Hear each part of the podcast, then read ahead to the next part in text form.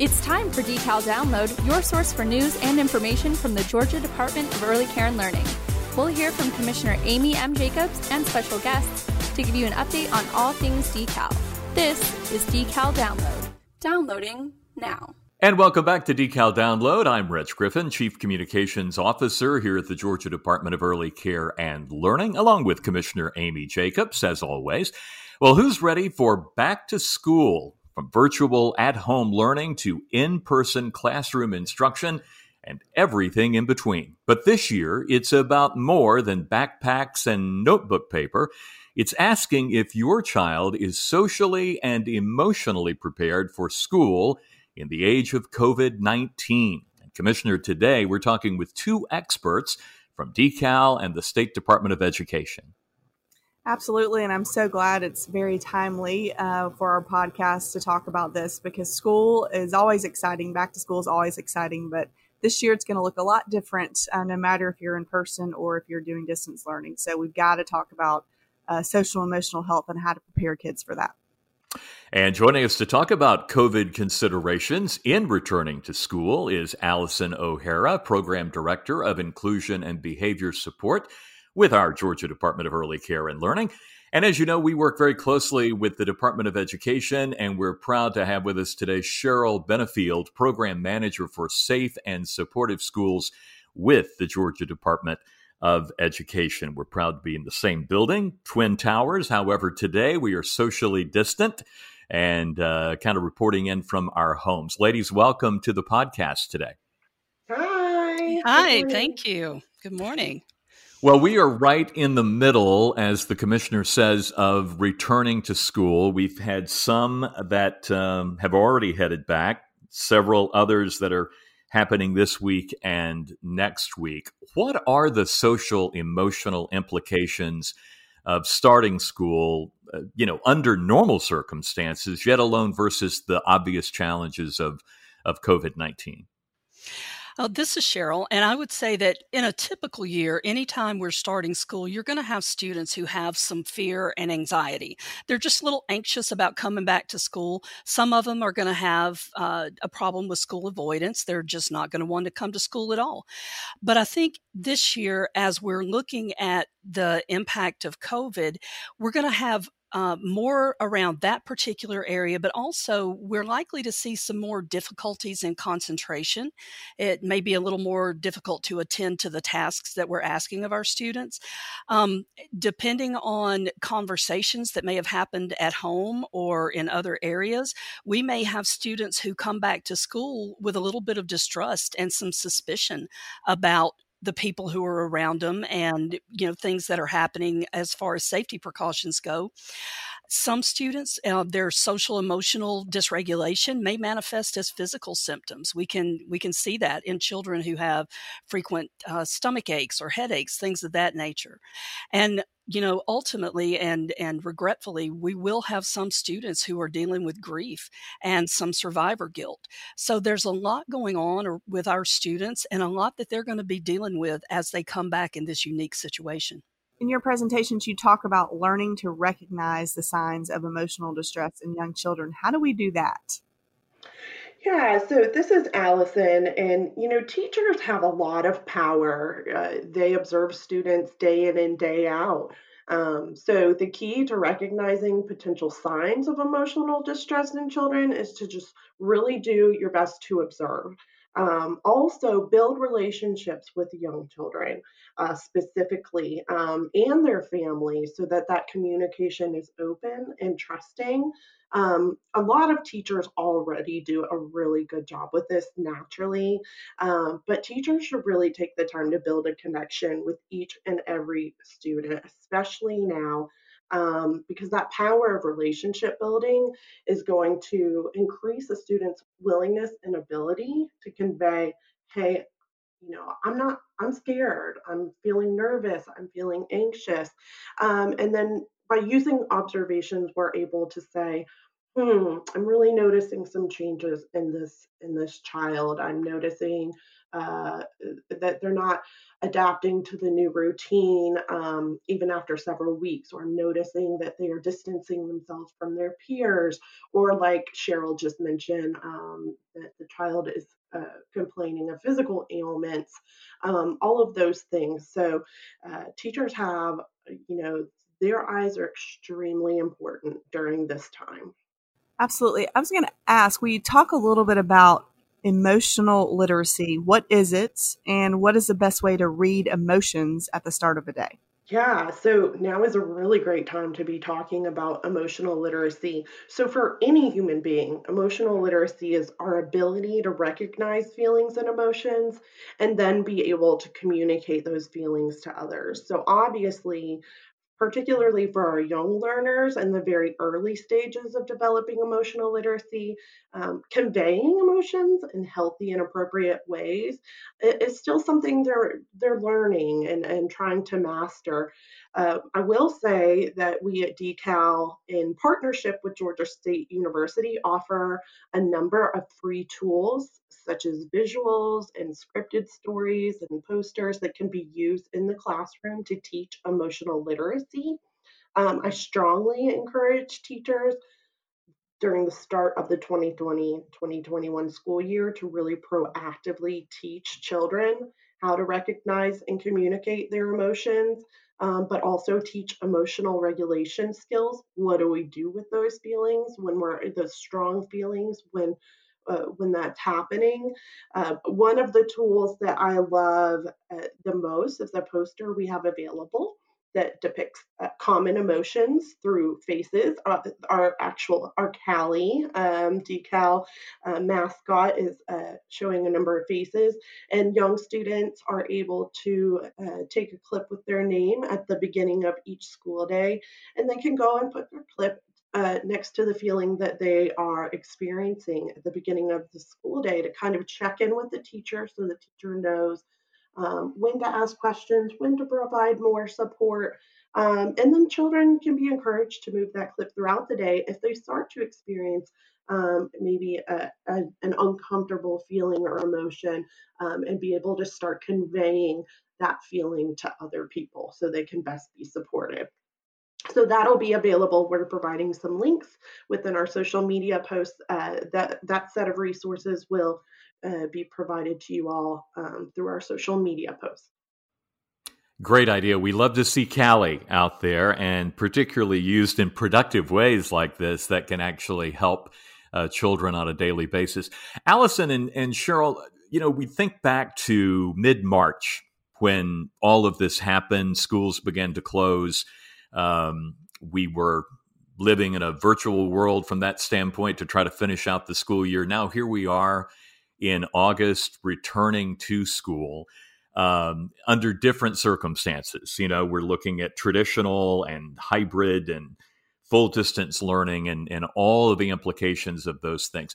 How important is understanding the family's life and routine prior to COVID 19 to better understand kind of what's happening with them now.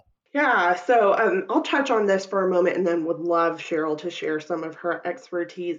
You know, it's always important to build trusting relationships with families to promote that open school home communication. And for a lot of families, this pandemic has had a number of uh, uh just a lot of impact on the resources and the home routines uh, that have really had to shift dramatically uh, for families in order to stay afloat.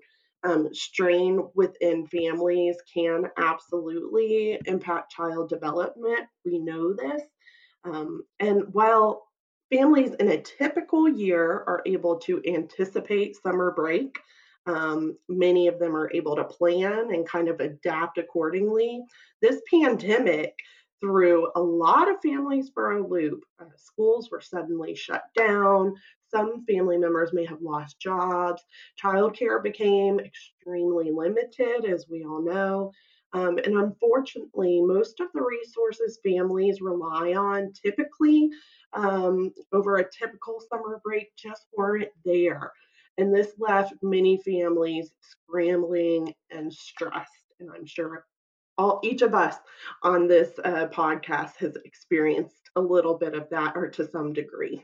And so, how do we compare returning from a summer break to returning from really isolation? How do we weigh that? Well, I would say that we, we really have to consider that typically a summer break is six to eight weeks, depending on where a student may be in school, maybe a little longer. But now we're looking at a five to six month break. So we know that routines and schedules have really been disrupted and are different. Um, there have been different expectations. If, if you're doing school at home, certainly you're going to have different expectations than your child would experience in a classroom. And priorities in the family have changed. Um, as Allison was saying, there's been a, a great impact on families. And one of the things that we're really focusing on in um, the education space is we want to make sure that while we're considerate and considering the impact of everything that's been going on on our children that we don't automatically jump to the presumption that every child who's experienced a traumatic event has become clinically traumatized and might be in need of, of uh, clinical services. It's uh, there will be students who have been impacted to that degree, and certainly as we come back from isolation, it's important that we recognize some things that we see, but also recognizing that some of what we see is going to be exactly this. It's the difference in returning from a summer break and returning from isolation. If you have students who haven't been up uh, to catch a bus at six o'clock in the morning for six months, suddenly doing that is going to cause a change in behavior. Um, it would even after summer, but it certainly would after this big a stretch. So there are going to be things that we see that are impacts of the break in uh, routine and uh, are impacts from the events that may have occurred in isolation. And then there are some things that we really just need to keep a more distinct eye on and keep a closer look at. So I would say the major difference is, again, the length of time and how some of these occurrences may have impacted children during that isolation break. Those are all very good points. You're so right. There's a lot, lot of things that uh, students and teachers are going to have to deal with. Talk a little bit about the more obvious challenges that children will be facing if they're returning to school in person a lot of that's going to depend on age. Um, some things will be more difficult for younger children, while others are going to be a lot more difficult for older students. So it's going to be age dependent, um, particularly when we're talking about masks, but also uh, one of the big challenges that we're presuming children will face it's going to be some of the again the conversations and attitudes that i alluded to before. Um, and not of course not to politicize anything but there are conversations and there are stances that people have and really strong beliefs. And in respecting those beliefs you know a lot of schools are allowing choice around masks and around um, certain precautions that are being taken.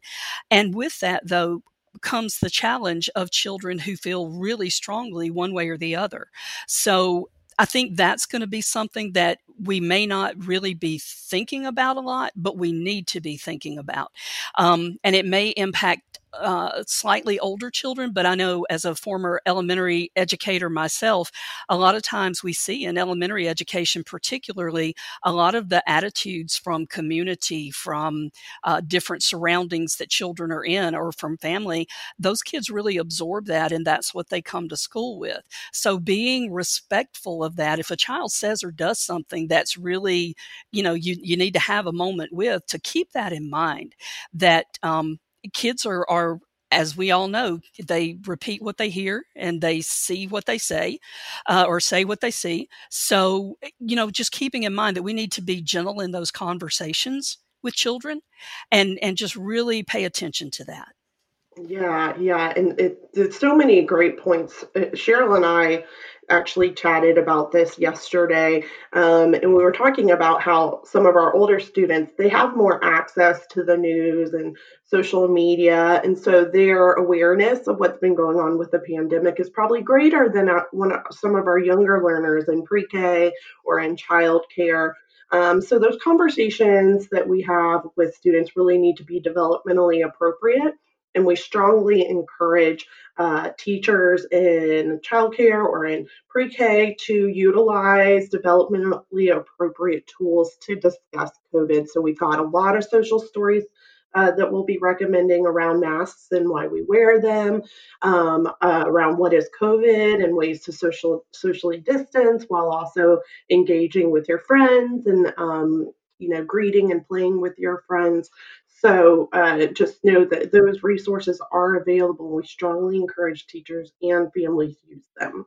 Let's talk for a second about mask and how to effectively communicate uh, using mask in a classroom. I know for me, uh, just with the limited amount of uh, you know being in a store or being out in public, it's it's a challenge to communicate because it's taking away facial expressions that you know communicate a lot of what we're trying to say uh, to people. So I feel a little limited. Is that normal, and are there ways to better communicate using masks? Yeah, yeah, I think we're all kind of keenly aware right now uh, of how much we really do depend on facial expression and nonverbals to get our messages across and to receive messages. And that's not any different for those exchanges between students and teachers. Um, I think teachers really are going to encounter greater difficulty communicating with their students while wearing masks. Um, the good news is that there are some strategies that teachers and really all adults can be using to kind of boost that communication. Um, the first tip that I would mention is just be prepared to take your time. Um, keep in mind that for especially young learners, you're going to need to repeat yourself more than you already have to. Um, sans mask.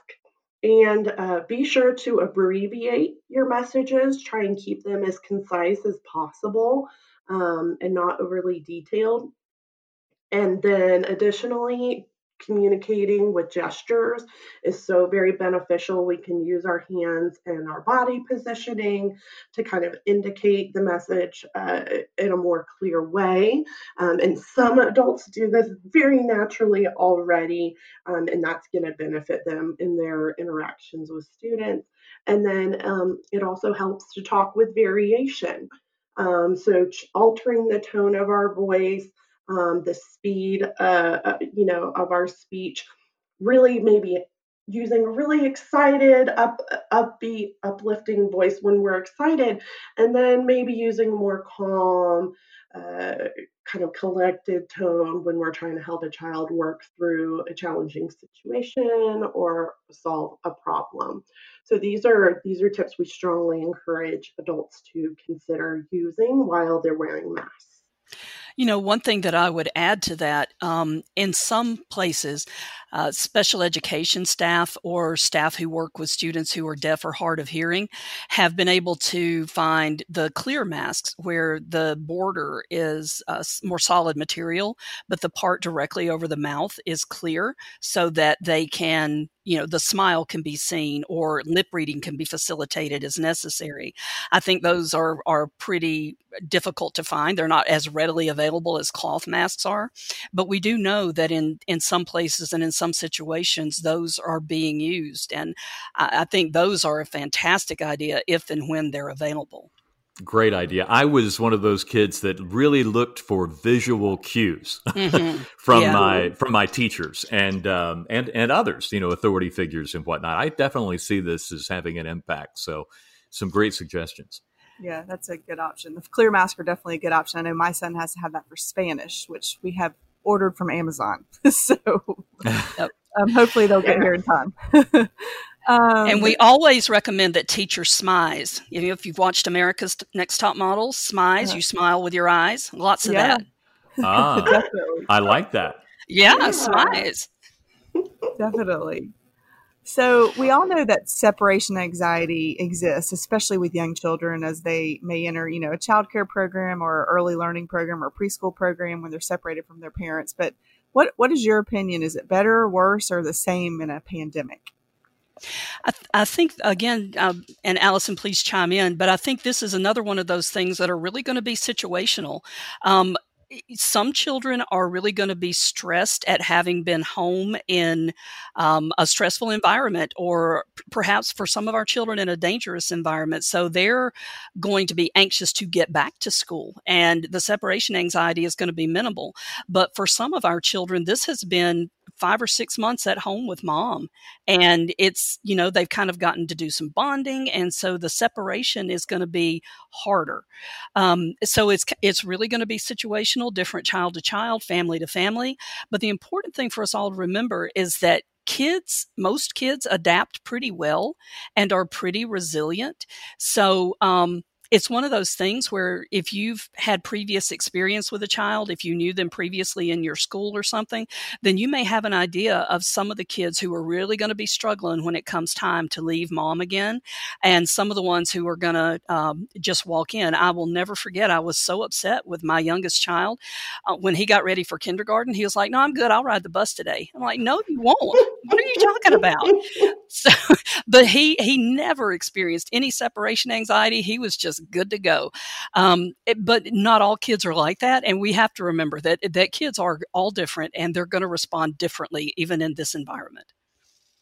Yeah, and I would even just add that um, some of the challenges that both uh, educators and students are going to face is that arrival and drop off is going to look quite different, especially in childcare um, or in pre K settings.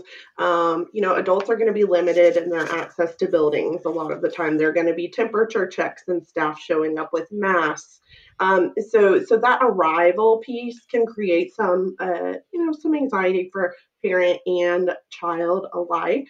So, we've got some really good uh, tips in our um, COVID considerations webinar around things teachers can do to make that arrival process go a little more smoothly um, and create less stress for the child. So we will have that um, that uh, webinar linked in social media as well if you'd like to hear some of those tips.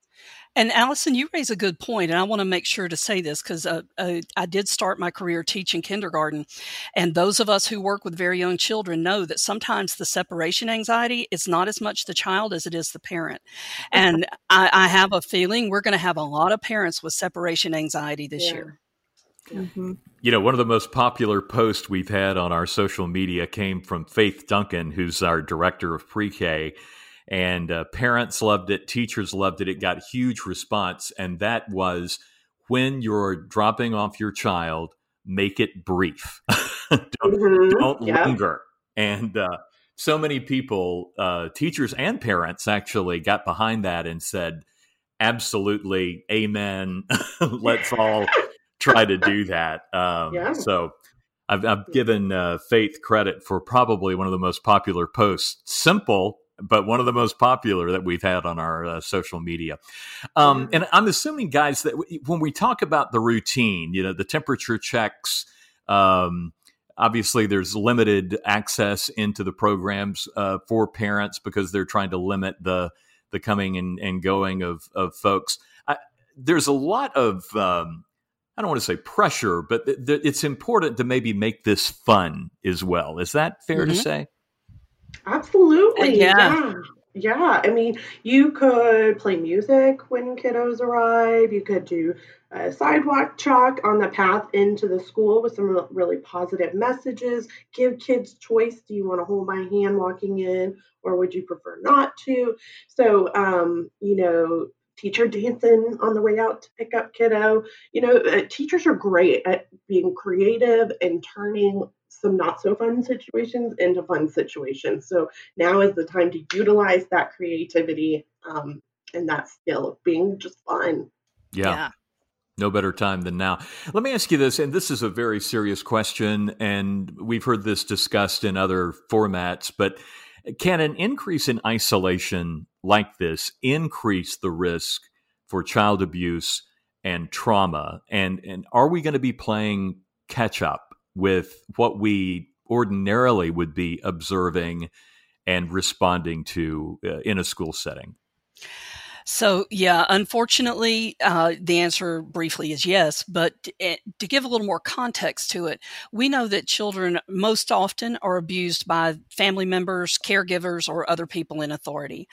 Um, so, a lot of times uh, in situations where there is familial abuse, now in isolation, the children may have been, uh, for lack of a better term, trapped with their abuser or confined with their abuser. Um, we also know that isolation increases stress. And with all the other factors that are at play, uh, sometimes that stress gets taken out on the most vulnerable people in the household often the children. Um, and the other aspect of abuse, um, aside from the immediate physical abuse that we're all concerned about, we have to remember that children are online more right now. So they're much higher risk to be exposed to pornography or online predators. Um, so that's another component that we have to keep in mind. Uh, and it's gone on for so long the the isolation and the separation from typical and and normal for the children routines that um, the duration has al- has compounded what was already potentially a toxic situation. So keeping all of that in mind, um, yeah, we know that it can increase it, and to speak to the point of um, the impact of the other stressors, loss of jobs. Uh, loss of housing, things of that nature. We know that in the last recession in uh, the early aughts, for those of us who were uh, working in the field then, there was an increased risk of abuse and trauma. We saw more abuse, we saw more trauma, we saw more things of that nature happening to children during those highly stressful times. And one of the things that we saw go up significantly was the rate of abusive head trauma in children. So we do know that just in general, stressful situations do increase the likelihood of abuse and trauma. And when you add that uh, compound that with isolation in a stressful time, yes, it absolutely can make things worse. But one thing that we have done, um, my group, my unit, we work on the mandated reporting for educators. Um, we've really done a lot of work with our partners at Prevent Child Abuse Georgia, the Center for Child Advocacy, uh, Children's Healthcare of Atlanta, and a number of others. Um, we've done some webinars and delivered content on seeing those signs, what to expect when children come back, right? And looking at, um, we called the last one Schools on Deck, and it was schools getting ready for children to come back, looking at those signs of abuse and trauma and the emotional abuse all of those, and just kind of reviewing some of the mandated reporter protocols. In most um, educational environments, there's a designated reporter in the building. So while anyone in the building can certainly file a or make a DFCS referral, file a report at any time. Um, we typically see that there is one person in the building who is charged with actually making that report if another person gives them the information. And from the from our perspective in education, uh, our classroom teachers um, sometimes when you make a referral, you would wind up in court or in other legal actions. So rather than have classroom teachers pulled into that, we have that designated reporter. So one thing that we're doing is we're creating additional training for those designated reporters because we do believe that that there's going to be some increased incidences and some things that will come to light that occurred during isolation. So we're um, we have another uh, webinar coming up on virtual mandated reporting or mandated reporting in the virtual environment. And we'll also be working on getting some more training out for that designated reporter uh, space and the people who are working in that. That's great advice. You have uh, all, both of you have provided really great resources and um, advice. But I wanted to ask you, what's your advice for programs and or teachers on how to monitor student wellness through these transitions? Well, I, th- I, think one thing that we can really focus on um, uh, classroom teachers have the unique perspective of being right there uh, in, with the kids, the people who are in the classrooms with them, you know day to day every day have that perspective. But i think one thing that's going to be critical as we come back from isolation particularly in our centers where children may have been previously or in uh, school settings where children may have been in that school for previous grades the staff who work with all students are going to be the ones who will be able to see a difference. So if i ch- have a child who's moving from the two year old room to the three year old room, that may be a different teacher, or from fourth to fifth grade, it's a different teacher. But the school counselor or the nutrition staff or other people, media specialists, may have seen that child previously and may be able to recognize some changes when the child comes back. So that would be one way to monitor that wellness. But um, as time goes on, of course, having our classroom staff um, well versed in check in processes and, and keeping an eye, and um, just knowing that in some settings it's going to be easier to see things than in others. Allison? Yeah, yeah, and it's you know it's tricky because in in young children, signs of emotional emotional distress or even trauma may present a little bit differently than um, when uh, you know an adult who's experiencing maybe a mental health concern. So um, we do tend to you know, those who work in the mental health field tend to really rely on sleep patterns and eating patterns as um, something to look out for. Any major changes in those areas uh, might be a sign of concern, but also, as we referenced earlier, children who are uh, expressing physical complaints my stomach hurts, my head hurts. Um, you know, behavior changes. Children often don't communicate feelings with words. Um, Eh, but they will communicate through behaviors. Um, and so just looking at patterns and behaviors and really any change from this child's baseline mood um, are things that we want to be on the lookout for. And just like Cheryl mentioned, that that communication across age levels um, and really teaming amongst staff members is really going to be the key to doing some some good observations um, and just having those discussions around maybe when a kid needs some additional support. So, Allison and Cheryl, one last piece of advice uh, for our listeners today. We know that this week and next week, and uh, for the several days to come, we're going to have the school bus stop. We're going to have the drop off at school, the temperature checks, and all those things. I'm wondering can one of you give some advice to families in these circumstances, and uh, the other uh, give another final piece of advice to programs and schools. I think the thing that we need to communicate to families is that we are all doing the absolute best we can um, and keep communicating that we're staying in touch with our local departments of public health, that we're looking at the guidance that's coming out of uh, DPH and the CDC. We're mindful of everything that's happening. And it's going to be important to keep reminding people that as we progress through this pandemic, what we know changes.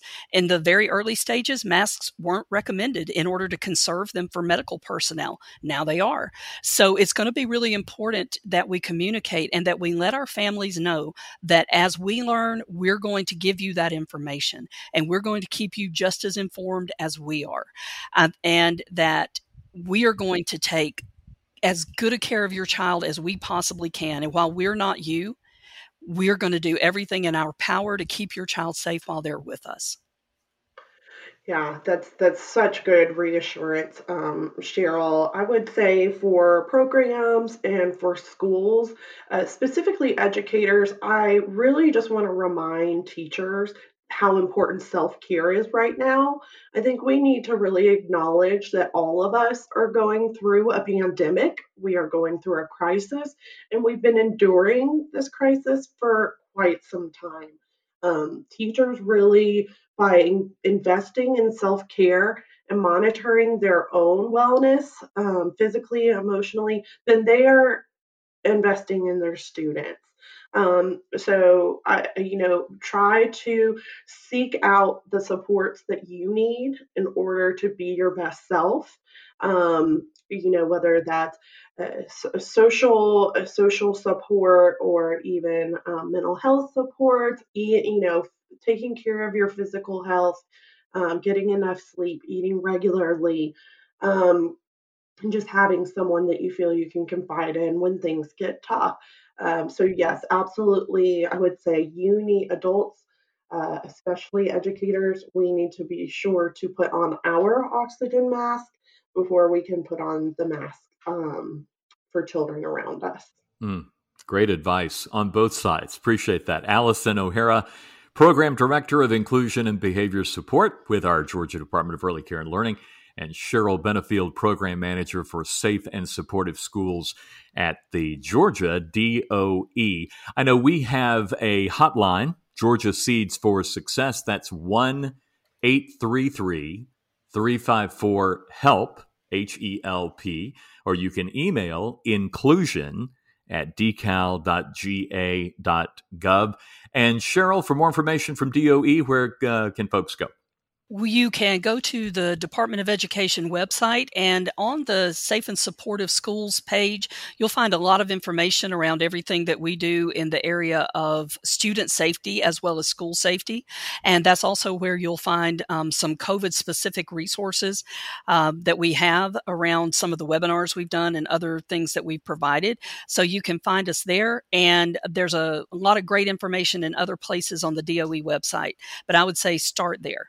Excellent advice, uh, ladies. Thank you both. We uh, want to absolutely lend our support to families and to programs as they're going through uh, what has to be the most unusual back to school, maybe in our lifetime.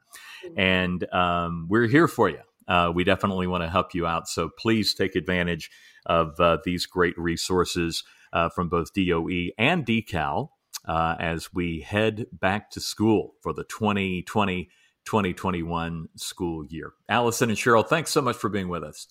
Thank, Thank you. Thank you. Now, your questions from the water cooler. Hi, my name is Gabby Garza, and I work in the nutrition division here in Atlanta. My question for Commissioner Jacobs is While working from home these last few months, what has been a new hobby that you enjoy doing or a new recipe that you've tried making? Well, thanks, Gabby. That's a great question. So, um, at the beginning of all the COVID stay at home, uh, my daughter and I made a lot of sweets, but we had to stop that because um, that wasn't good for for our weight, the COVID nineteen, as some people call it.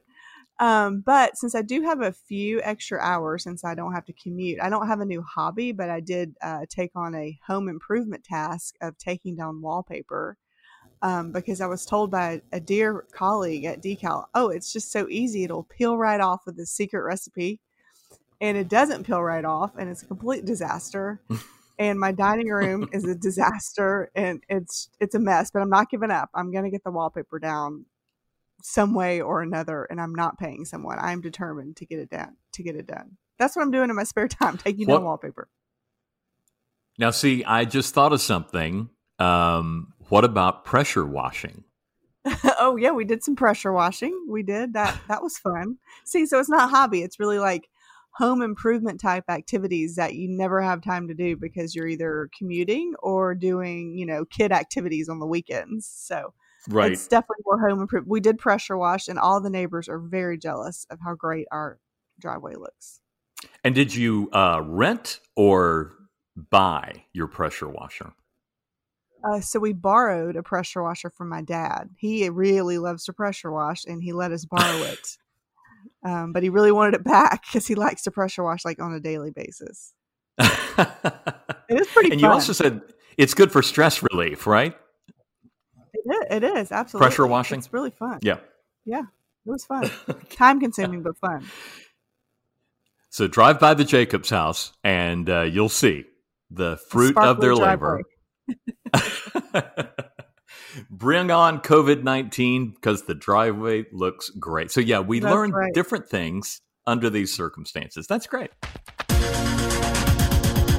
And it's time to give you a chance at winning a nice prize in the Decal Download Quiz. We'll draw one name from all the correct answers to this question. Email your response to decaldownload at decal.ga.gov. Here's the question Name one strategy that teachers can use to improve communication with students while wearing masks. Name one strategy that teachers can use to improve communication with students while wearing masks. Send your response to decal download at decal.ga.gov. We'll draw one name from all the correct answers received, and you'll win a nice prize. We can't wait to give it to you. Thanks for playing. Thanks for tuning in to Decal Download. For more information, visit our website at decal.ga.gov. The conversation continues on Facebook, Twitter, Instagram, YouTube, and Pinterest. Follow Commissioner Jacobs on Twitter at COMM Jacobs.